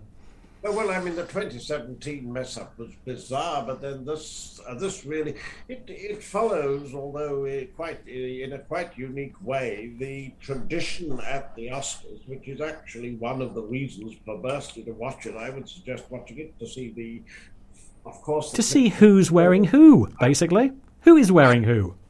Uh, it, uh, Alex, Alex, unfortunately, there's something wrong with the sound. So if you interrupt me, I really can't hear you. Um, but I would suggest the idea of watching um, the Oscars is a matter of the interest in the films. Of course, there's the, uh, the speeches, that aspect of it. And also, of course, you've got the fashion, you've got the event with the Globes defunct, the BAFTAs. Okay, Richard, hold it there. Hopefully, you can hear this. We know that Pamela Sue Mann didn't watch the Oscars. We know Jessica Burtis did. Jonathan, were you a keen follower as an actor? Did you think, well, I'm not in it this year, but I might as well see what the competition is going to be like for next year? No, I, am afraid I don't watch the Oscars. Um, I, I, don't like those award ceremonies. Mm. Um, I don't like um, I trinkets like for trinkets, basically. Well, I don't like the humour, to be honest mm. with you. I don't like all the um, self-congratulatory backslapping, and um, and ultimately, I think um, uh, it's such a subjective thing whether you like a film or not. That giving it an award seems a little bit unfair to me, and mm. I think there are good films that don't win Oscars, and I think there are uh, terrible films that do. So, uh, um, I, I, also understand the academy system whereby they send out all the films to all the members of the academy who then pass them on to their children to watch rather than actually watch them themselves. So I don't think it's a particularly fair system anyway, really. Th- thank, thank heavens, John Jarrold. Thank heavens such things don't occur with the Hugo Awards, the science fiction oh. equivalent of the of the Oscars. We have our moments. Cynical view of it. I mean, I have to say that, of course, there are ups and downs. I mean, I mean, uh, with, as far as the Oscars are concerned, it does give both the performers who win and also the film's an absolutely unique boost. There's still nothing like it, even though it's struggling. Uh, there are 16.6 million watched. That's up from 10 million last year, down from 20 million the year before. Mm. Really I, I think they should get a life, Richard. But anyway, let's move on to Chloey. Chloey Rose, did you watch the Academy Awards in Cleethorpes? I did. Well, I didn't manage to watch the whole thing, Alex, but I certainly saw the, uh, well, you know, the yeah, Will Smith. The, the, yeah, the well, you know. yeah, absolutely. Yeah. I mean, everybody's heard yeah. about it, but uh, hopefully, you know, it's all sorted. And uh, I mean, but yeah, I find it all interesting. I like all the outfits the most. I've got to actually invite Jonathan here to share the post you put on social media because it, it made me smile when you said Will Smith was caught between Oh, I said was was Will Smith caught between a rock and a hairpiece? It's a, it's a, it's that's, that's the whole thing. I mean, that to me, is genius. You know, I mean, Cathy, you've got to say, work well. Get Jonathan Linsley as the campaign host for next year. The campaign starts now. Jonathan Linsley should be the host of the Academy Awards. 2023. 2023. Uh, Cathy, you got the lineup there. We've got Chloey Rose's latest track as well being faced. You've got Richard. John might have to leave us shortly, but I mean, actually, yes. John, just, just briefly going back to that point about the Hugos. Um, what is your view on, on the, the Academy Awards, the Hugos, all of this sort of stuff? I mean, is it a case of, well, it's industry, it helps promote the whole thing, gets the message out there? I think there are two things. Um, as Jonathan says, first of all, it's subjective. Um, just because I like something, it doesn't mean somebody else should like it when somebody does a one star review on Amazon and conflates, I don't like this book with this book is bad, that's rubbish. Um, one is subjective, one is objective. Hmm. Of course, there are going to be these things, whether it's the Hugos, whether it's, as you, as you say, the Golden Globes, whether it's the, the Oscars, whatever. Um, but it is sort of trying to compare oranges and apples, and, and obviously that will be a problem but yeah, it's a, it's a buzz for the industry, whichever industry it is, and um, I'm sure it's not going to go away anyways anytime soon. Hmm. Pity, really. Never mind. Um, John, how can people actually follow your whole sequence through as far as contacting John Jarrold if they if they maybe have a script? Say, do you know, I'd really like John to cast his his doctoral ear over this or I and, and give me some help here. Well, if you look at www John or one word, .co.uk. That's my website, and it's got the email address on the homepage. Mm. I'm on Facebook. I'm on Twitter. I do a monthly Twitter Q and A about writing and publishing. So if you find me on Twitter, you'll see when that's going to be in April. Uh, and I'd be delighted to hear from people. And as you say now, Alex, sadly, I, I do have to go because I have another Zoom. Yes, exactly. This is it. You know, Zoom, and and you need to text yourself as well. We need to. John, two final questions. Have you had a reasonably interesting Zoomer with us, being the first one? Absolutely. Marvelous. And can we look forward to seeing you again in the not too distant future? I certainly hope so, Alex. Splendid. Take care of yourself. Yay. All of you, take care of yourselves. Well, we like to do that. We're we're waving to John Jarrold. I don't know, Richard. Can you hear us now, or is it just a case of I can see that you're speaking, but I haven't got a clue what you're saying? No, it's got slightly better, thank goodness. well, there you go. Uh, Cathy, you love the banter, the wit, the, the, the, the, sort of connection between Richard and myself when we do our Midweek Drive Morning Edition features. This is actually Richard's first live show with us for over two years. Everything else has been pre recorded. He's now live via Zoom in the Midweek Drive. I mean, I just don't think financially you can afford to have him on anything pre recorded anymore. I mean, the people need to see him live. This is exactly what they need. This is where the ratings are going to come in for us. Ah. He's our Will Smith. He's our Will Smith, yeah. exactly. Richard Fitzwilliams, you are our Will Smith. But you never thought you'd have that sort of put out to you. If I'm, if I'm uh, compared to Will Smith, I'm just wondering how exactly I ought to behave uh, because I mean, this it was absolutely extraordinary. I would add that there is a background to this whole business. A background between the marriage of uh, Will Smith and Jada Pinkett Smith. Uh, it's an interesting marriage, isn't it? We say we should say no more. It's an interesting marriage. Yes, the, the, the aspects of this, on the one hand, the open relationship that they boast of periodically, but on the other hand, and I mean this is the problem, it has been, and I would I would say this violence solves nothing. I absolutely do. Extraordinary incident. If you watching it, you saw, you heard the joke that Chris Rock made, and you, I thought that Will Smith was laughing at it. Mm. Then, apparently, in a clip we don't see, he found out that he all saw that his wife was not. And when Jada wasn't, mm. he went up on the stage mm. and then he slapped the thing the things richard that people will do just to get talked about on the midweek drive. Frankly i'm appalled. He returns to his seat and then he launches the tirade of expletives a mm. couple of them anyway. Then of course the academy apparently are wondering how exactly to cope with this what precisely. Send in denzel washington. Which they did. And, well, fortunately, in the break, the commercial breaks of the Oscars are one of the killers because they take up up to, it has been estimated, three quarters of an hour to an hour mm-hmm. of the three hours, 40 minute ceremony that was supposed to be shortened. Mm. In fact, what happened was apparently that Denzel Washington was able to, shall we say, balance Will Smith's very, very in, in the immortal words, calm down, calm down. We found that in this rather extraordinary, slightly rambling speech where he talked about being a river. He was crying. He was crying. It was so emotional. Oh. I couldn't cope any longer. His people. It certainly was. Uh, it was a deplorable business. I mean, he got a standing ovation, and uh-huh. not everyone would have got a standing ovation after the behavior like that. I mean, there's a lot of speculation that everyone was still rather shocked and wasn't quite sure what to do or what response. What about Tom uh, Hanks? He was very shocked. It's too it's uh, too much to cope with, really. Well, I mean, the Academy. Smith has um, apologized to Rock because he didn't apologize to Chris Rock. But here's the thing this goes back to 2016. And in 2016, Chris Rock made a jibe at Jada Pinkett Smith that she didn't like.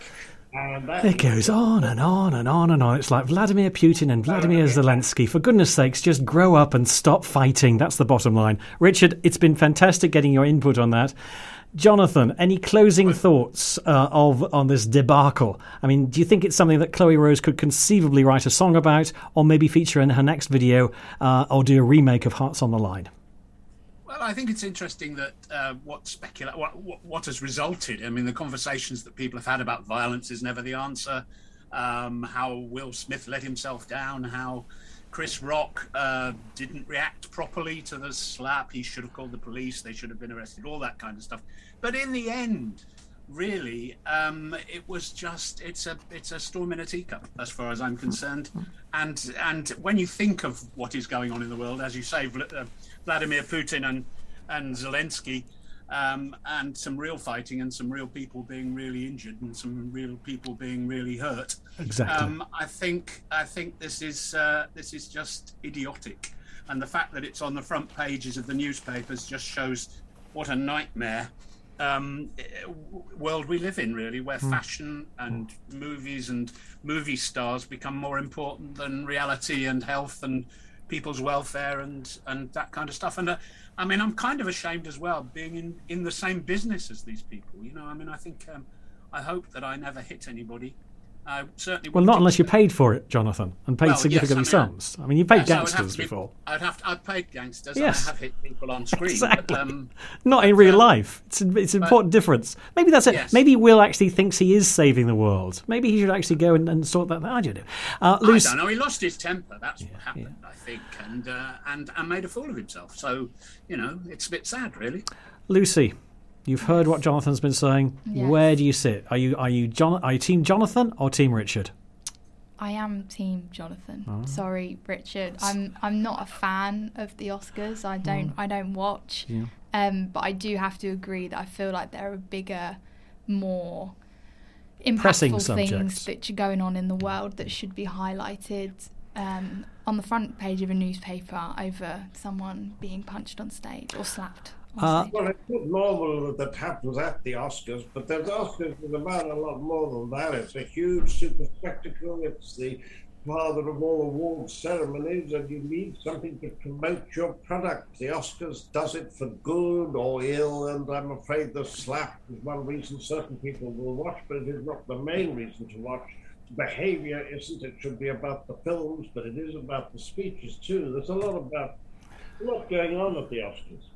Well, it's all about the promotion. Sorry, Jonathan, yes. The ceremony was very, very rambling and bitty. Yeah. Richard, you know my thought? Bring back Ricky Gervais. I'm just saying. Um, I, you probably wouldn't get out alive these days with Gervais's humour, but still. Chloey, we're back to your good self. Um, I think. I mean, I was tempted to actually cite Jan Moir's comment in the uh, in the Daily Mail, but no, I, even I can't actually comment on, on the Royals on tour from this point of view, and, and Richard would be upset from that point of view, so I, I can't go there. Did you see the Jan, Jan Moir comment, um, Richard, in the Daily Mail? About the Royal Tour? No. It's a, dear God, it couldn't have been more colonial if he had worn a pith helmet and driven the tank through the streets of Kingston.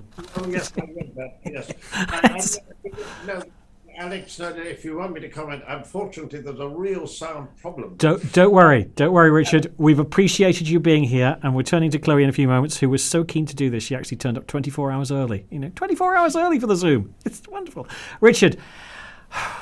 I think, Cathy, you better throw the last two questions at Richard because he won't understand what I'm saying. The last two questions? The last two our questions. Final, our the Zoomer ones. The, su- oh, the famous perfect. ones. All right, yeah, Richard. Yeah. Hello, hi. Hey. Hello. my first and my first question for you is have you had a reasonably interesting Zoomer? I have indeed. And will you be returning? If the audio improves, of course. Delighted to do so. it's been wonderful as ever connecting with Richard Fitzwilliams, and he goes with our blessings to all manner of wonderful things.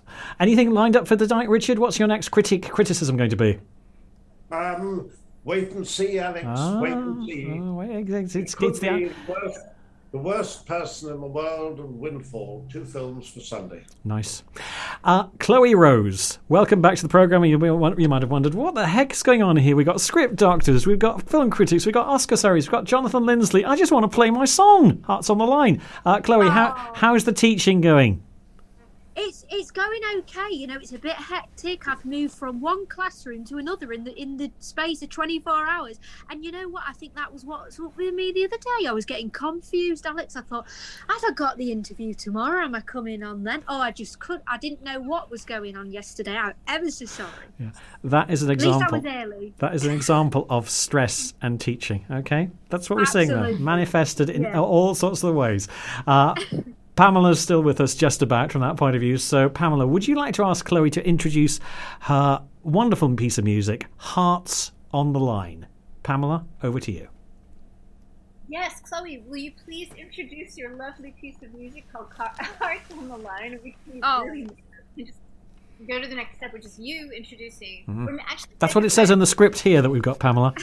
go to the next step. We've, we've thanked Richard, now to turn to a bit of music. I'm pleased that Jonathan attended the rehearsals because it worked so well on that basis.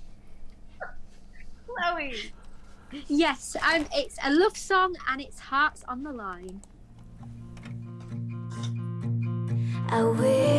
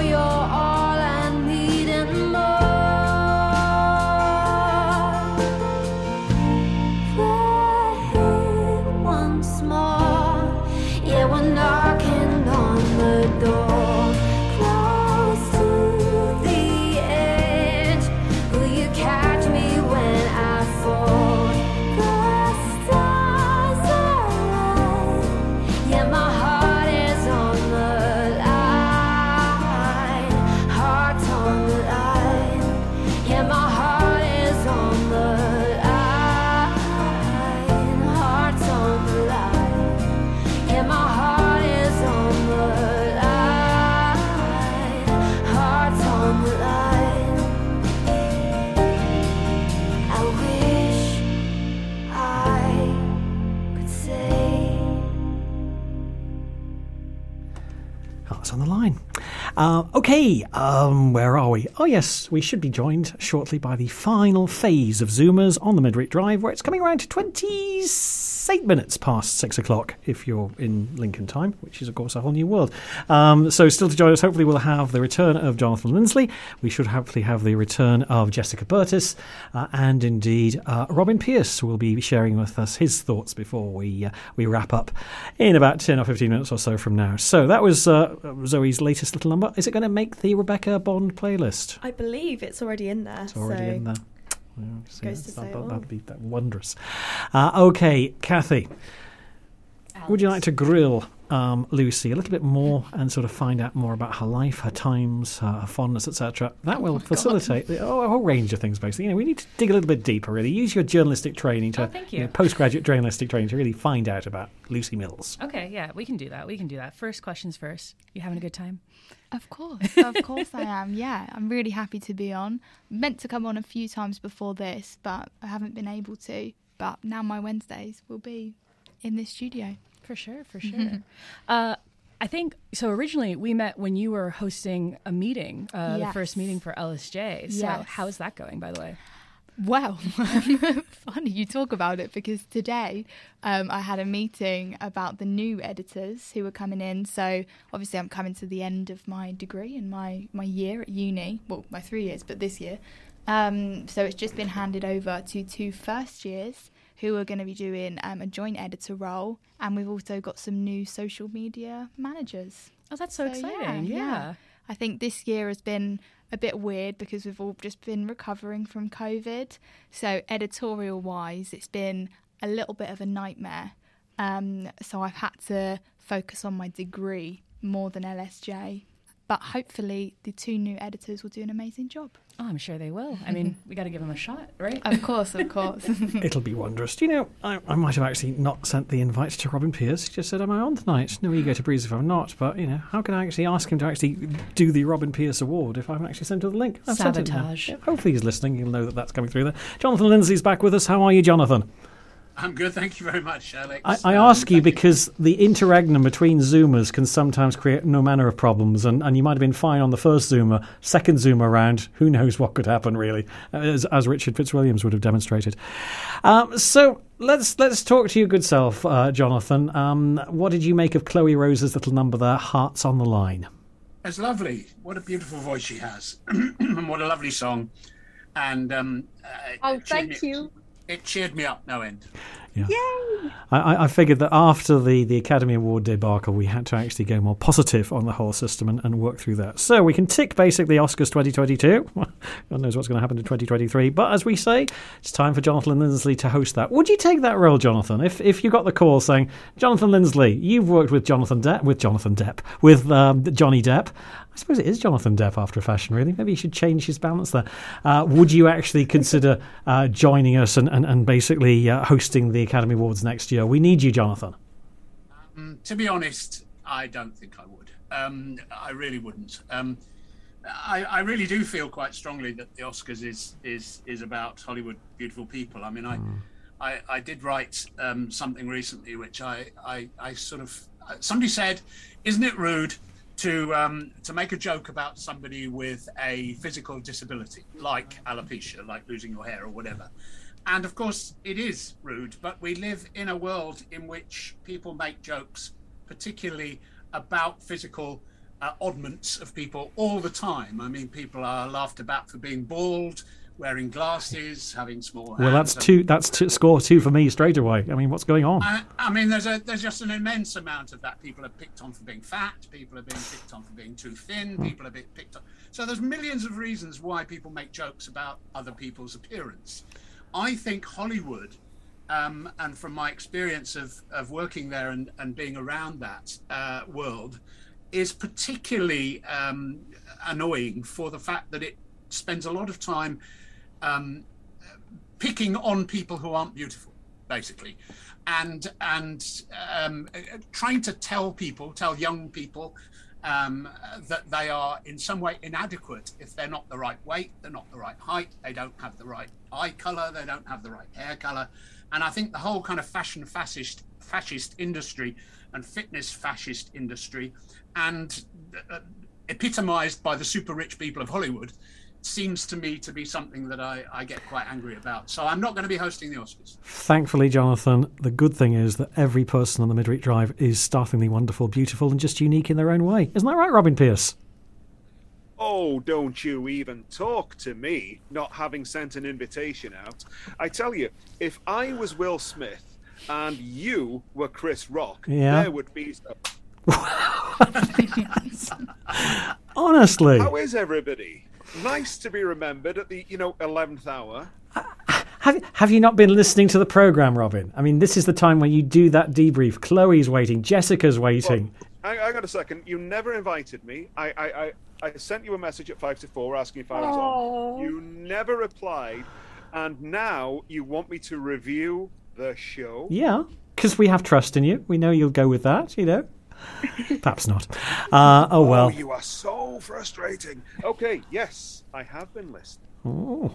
Because you are not gonna catch out this canny Welsh person. um, welcome, Lucy. We have Thank never you. seen or heard of each other before. Hi. Hi, nice to I'm meet from you. All the way in Wales, somewhere where most people haven't heard of, um, but Greenpeace is trying to save us. I love it. Um, Academy Awards.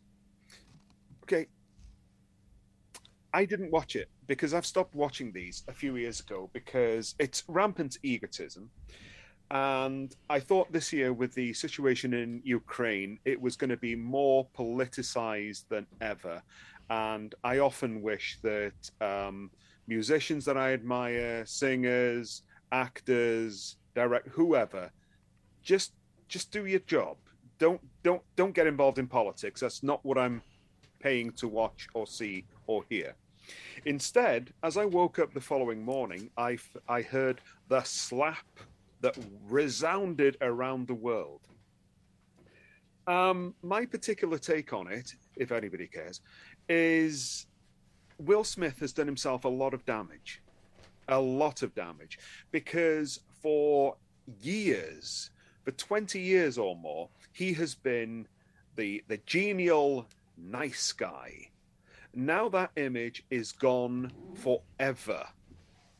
He can't get that back. He wasn't acting a role. He has done that in front of millions of viewers. It's tarnished him beyond any spin that anybody can put on it. And to be honest, um, I don't think that Chris Rock, his remarks were that bad because he was employed as a comedian. You know what Chris Rock is is. You know what he's going to say. You know where he's going to go. You know he's going to pick on the audience. And his remark to Jada Pinkett Smith, to me, it wasn't that bad. She could have just shrugged and let it go. He could have shrugged and let it go. And they would have looked the bigger people. She did the eye roll, he laughed, and then he prob you know, he, he stormed the stage and physically assaulted a person who was employed to do what he was doing. Walked back and then on primetime TV worldwide dropped the F bomb twice. I'm sorry, this has tarnished and sullied your your reputation, Mr. Smith. Um, again, you know, okay, so Jada Pinkett Smith has a condition that causes hair loss. You know what? I'm more follically challenged than I used to be. I do not expect my wife to go and slap everybody who mentions it. But Maria would. She would, I'm sure. You know, I've met her. Oh, I don't think so. Oh, I think. Moving on, I have a question. Um, blue painted porches in Louisiana due to a superstition. But I would love to know what this superstition actually is. Why blue? Why your porch? Why not the whole house? I mean, I don't get it. Yeah, sadly, we, I mean, Jessica, can you? I know you're not Louisiana born and bred. You are North Carolina, but has it has it migrated, or even maybe Cathy? Is it is it what, what, what you can add to this? Uh, okay, so uh, for my quick Google search Mm-hmm. that I've pulled up, I found that in order to repel evil spirits from plantations, that's why they painted soft blue on porch ceilings and porches. So it So it was in order to. Oh, well, yeah, it has to be a soft blue, and it was meant to mimic water in an effort to keep any haunts or spirits at bay. Hmm. Thank you. Moving anytime. on to the rest of the show, uh, you had to go exactly where mind, my mind was with Live and Let Die. I mean, the only thing I know Louisiana for is voodoo and Live and Let Die. And if you had to ask me, you know, name a prominent Louisiana resident, I would have to say Sheriff J.W. Pepper, Louisiana State Police. Secret agent? On whose side? On whose side? It's a little quote from a James Bond movie, by the way, Rebecca. Thanks. Thanks for filling me in. Okay, the Beat Boy. Beach. The Beat. I'm going to try that one again. The Beatles. Uh, the Beatles, I have to admit, I am more of a Beach Boys fan. Cathy Manso, wow. you're after something uh, called Rocky Raccoon. Yeah, I am. Wasn't he one of the Guardians of the Galaxy, or have I got rocket, Okay, rocket that's- raccoon. That's a rocket. I'm I'm telling you, you guys got to go on YouTube or something, look up and listen to Rocky Raccoon. It's a narrative song. I Um, will. it is a little bit different from what the Beatles would typically do. It's off their White album. I think it's a great But story. Is there such a thing as a typical Beatles track when you see how they evolved over their the, the span of their careers? That's fair. Now, I think the word I meant to use is the ones that aren't o- always heard. You know. What did you get out for you, Cathy? My Cathy? favourite um, Beatles tracks are Nowhere Man and The Long and Winding Road. Epics. Now, the song that was picked was Money Can't Buy Me Love. I, I would contend that in the red light district, money can Whoa, indeed buy whoa, steady, And I'm steady. now going to step away. Remember, remember Hugh Grant, Hugh Grant, and other sort of problems in Hollywood on Hollywood Boulevard a wee while ago. I did enjoy hearing Hearts on the Line by Chloey Rose because here's a little known secret. I've actually got that on my smart speaker playlist. Oh, and I always enjoy hearing that. Yeah. Oh, You see, Chloey, Robin. you, you might have had BBC Humberside sort of playing your tunes again. You might be celebrating being BBC Humberside. But remember, Siren Radio, it's got your back. Oh, absolutely. You've been there supporting me from day dot. Absolutely. Uh, Robin also, you know, but Alex, honestly, I can't thank you enough for what you've done over the years. So well, there you as go. Abba It is said. Chloey, thank you for the music. Yay! oh, I Um, love Abba. Sorry, I'm so random. Oh, I've ordered a I- McDonald's as well. Wow. Anyway, that was so random. Was that by mistake? Was it just a case of you pressed that button? Brought to you No, by no. Macy's. Exactly. Other fast food chains are available, but what the hey? It's the Midweek Drive. sorry. Chloey has a Big Mac. Sorry. Uh, it- uh, It actually Chloey's is still talking, isn't she? Sorry. yeah. Or is Richard back? Richard probably Um, would be having challenges. Carry on. My my uh, MVP this week. This Most Jonathan is the most valuable person. It's an authentic piece of Robert Pierce memorabilia and indeed award. Uh, that would be Robin Pierce. Did I My not say? father was Pierce, and he's not around. Oh, okay. That's right. Robin. R O B I N. Robin. I thought I said Robin. Yes, um, I'm giving it to Taryn Robert. Kay because she gave the quote of the week. America, it's a big place. Pretty much. I mean, it was an early entry, an early entry by Taryn, but it's certainly you know it's sky high. I, I thought that actually uh, Rebecca's Nana would have actually uh, won for actually sort of being spotted by Matthew McConaughey in, uh, in Louisiana. Oh no, was that actually that was that was. Lucy? That was Lucy. That was your that was your mum. Yeah, but she wasn't on the show. That's true. You've got to be on the show. Maybe You've got to be week. on it to win it. Yeah, yeah, yeah. Extraordinary. Uh, and so we come round to, well, Jessica, would you like to um, have any sort of final thoughts? Because you've been with us for all three Zoomers, uh, because I, I sent you all three Zoomers yesterday, you know, because clearly uh, Robin uh, clearly was beginning to confuse him with his father, but that's okay. Uh, so any observations from what you've heard, uh, what your mum's heard, what I mean, has it kind of perked you up in North Carolina, and are you set for a good afternoon? It has. It has. I have gotten to learn um, some more Beatles songs, so that's been nice, and got to hear more on the um, Oscars discussion because that is all anyone is talking about online right now. Um, it's the it's the hot debate at the moment, and um, I also enjoyed getting to learn what a script doctor is. So I, I think that was relevant to what I do, and that was really good to learn because I had no clue that, that was even a thing. No, script doctors and uh, John Jarrold. Have you ever met John Jarrold, uh, Robin, in your uh, uh, sci-fi experiences? No. Oh, your paths haven't crossed in the science fiction Our world. paths have not crossed. Hmm, Yet, of course, but at least you've been on the same midweek drive. Jonathan, who would you like to ask you those last two questions? Would it be from Norwich, not the quiz of the week, but Rebecca Bond? Would it be from somewhere in the place of Bedfordshire, home of Luton Town, making her debut on the programme, Lucy Mills? Or would it be like to be our New York, Miami, general war correspondent and postgraduate student extraordinaire, Cathy Manso? Which one of these three folk in the studio that you can see now would you like to actually ask you those last two questions?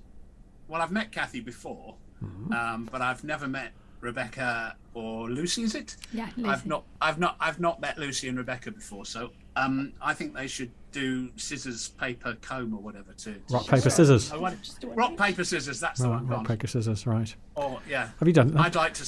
You get that because that makes brilliant radio. It does, doesn't it? You know, having rock paper scissors on radio once again, it puts the whole thing. they're thing. Doing it, they're doing it. They're doing they it. are exactly. You can commentate. Works, uh, yes. Very good. Yes. Oh look. I'm I'm yes. the loser. The paper is the paper is cut by the scissors. Wow. So, yeah. Rebecca Once won. again, pushing those boundaries. There we are. Rebecca.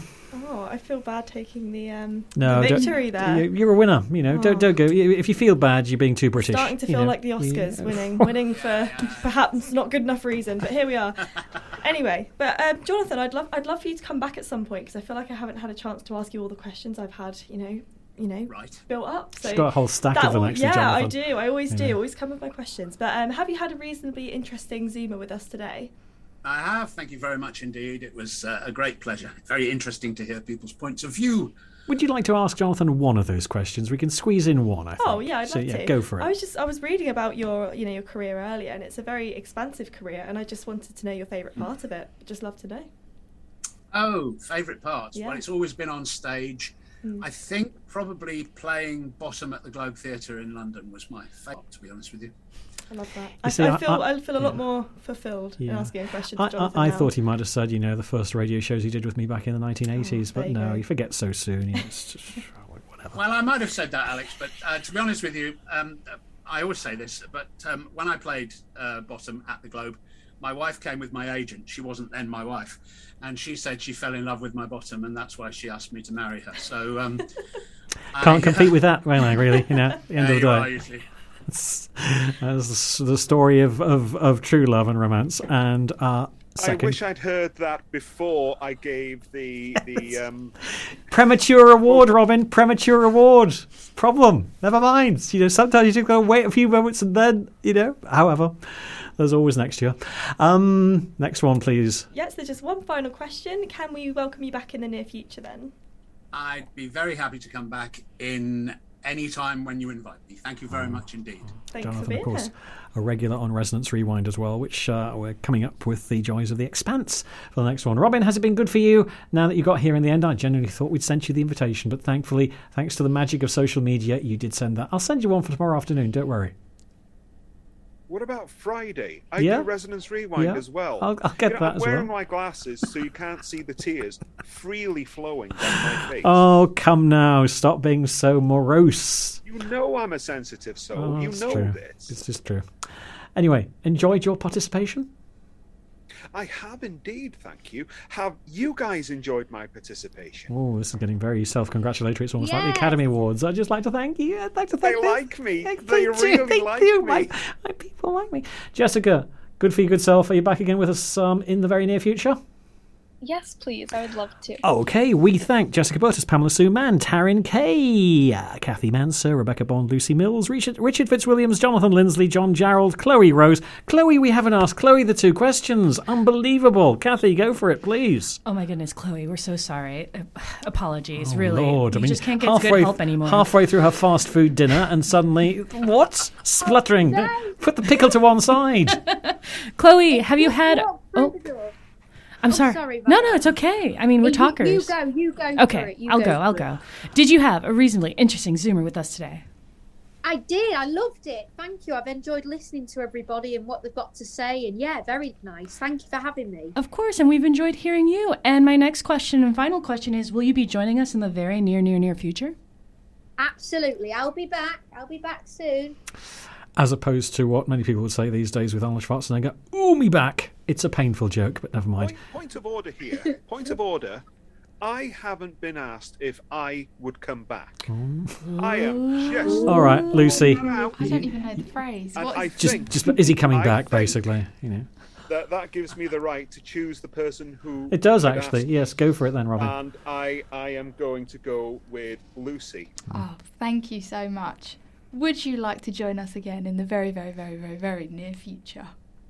Lucy, I will do it for you. Thank you. I appreciate that, and I can't wait. No, none of us then, Alex. No, you can no, Yeah, yeah, all right. We'll I see what it is stay like, home Pete next Robin. week. Next Resonance Rewind, watch out, all right? I'm going to say everything the opposite of yours. Very true. Uh, so, as we said, Robin Pierce, huge thanks for your good self. Uh, Jessica, your last little task for today. Would you like us to go out with Life's a Happy Song by the Muppets or Saint Etienne and Like a Motorway? Where would you like us to go? Uh, the the first one, the happy song really? by Muppets. You're going love to go happy song? Muppets. Yeah, I mean, I feel it, it certainly. To you all, be well, be safe, take care. Up next, in the very near future, like 10 minutes or so from now, we've got uh, the delights of Cameron Berg and more wonderful people coming through on Siren Radio, Lincoln's local radio service, and some might say best. Who might say best? I couldn't possibly comment.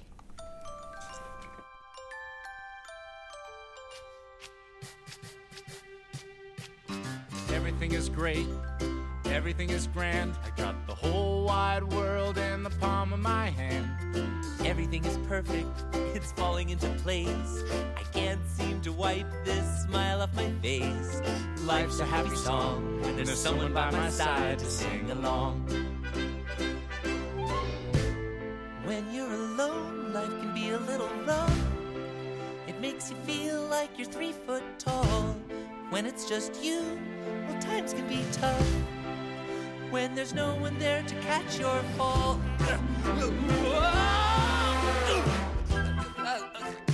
Everything is great, everything is grand. I got the whole wide world in the palm of my hand. Everything is perfect, it's falling into place. I can't seem to wipe this smile off my face. Life smells like a rose Life's a piece of cake with someone to pedal, someone to break. Life is full of glee with someone to saw, someone to see. Life's a happy song when there's someone by my side to sing along. I've got everything that I need right in front of me. Nothing's stopping me, nothing that I can't be with you right here next to me. Life's a piece of cake with someone to give and someone to take. Life's a piece of pie with someone to wash, someone